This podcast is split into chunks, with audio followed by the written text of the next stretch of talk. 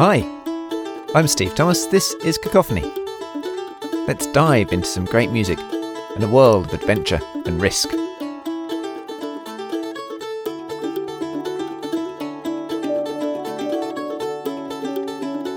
I don't know if they thought it a new idea, but in 1986 the Houston Symphony Orchestra asked a whole bunch of composers to write a fanfare to go at the start of each of their concerts that season. This is what the Cincinnati Orchestra had done in 1943, resulting in 17 now forgotten pieces and Aaron Copland's awesome Fanfare for the Common Man, featured last time on Cacophony. I'm reminded now of the small but inherent bravery, the risk in commissioning new music. One never knows what the result will be, and the chances of getting a new masterpiece like the Copland or Joby Talbot's Path of Miracles are not that high. Among the composers invited by Houston was Joan Tower. She says the first thing that came to mind was trumpets, naturally enough, followed by thoughts of the Copland and the strangeness of its title.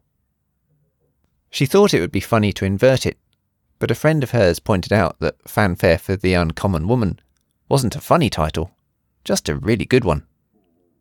Her friend also suggested she keep the title, and so it is that Tower went on to compose a series of fanfares with the same title, but for different instruments and a different feel over a number of years. There are currently six, each dedicated to a woman who, according to Tower, is adventurous and takes risks. The first dedicatee of fanfare number one, which we're about to listen to, is the conductor Marin Alsop. She's now one of the best known conductors across the world, but in 1986 was still only 30, and at the early stages of blazing her particular trail. Both Tower and Alsop, along with every other woman working in the music world, have faced challenges related simply to being a woman. For Tower, Exploring feminism and performing and researching the works and history of earlier female composers gave her strength. She realised that she wasn't alone, that she was part of a continuum of others who had faced the same or similar issues. In an interview in 1987, soon after this piece was written, Tower was asked if she preferred to be known as a woman composer or simply a composer.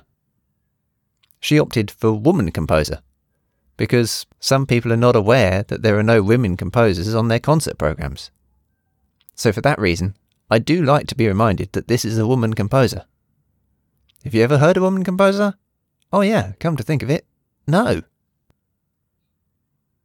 Like many American composers, Aaron Copland has had an influence on Joan Tower's music, and this fanfare pays explicit homage to Copland and nods in his direction.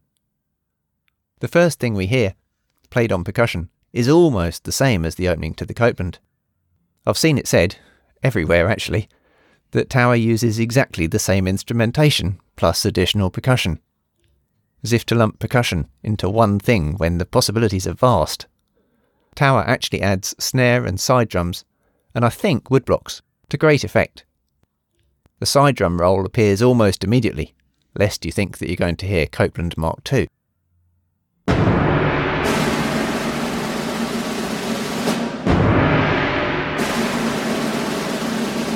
This is a very different piece, though. Much more fanfarey for a start, with fast, cascading trumpets.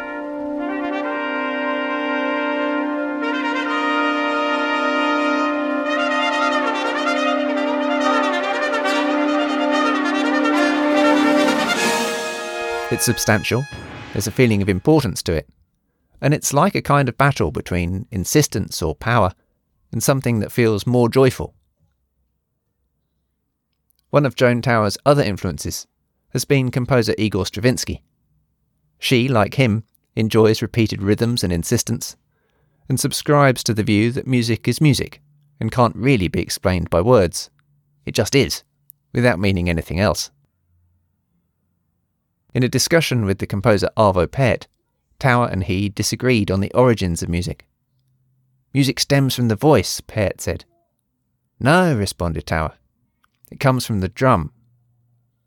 One of her favourite Stravinsky pieces is the ballet Petrushka, see Cacophony episode 138, and the volleys of drum rolls at the end, which seem to be lifted straight from it, suggest that ultimately we're slaves to the rhythm.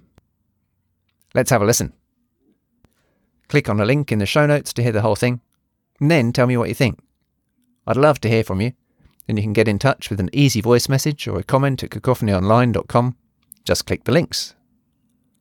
Also, in the show notes, you'll find other ways to help out and support by sending a little something or sharing the episode with a friend. You must know someone who would enjoy this. Who are they?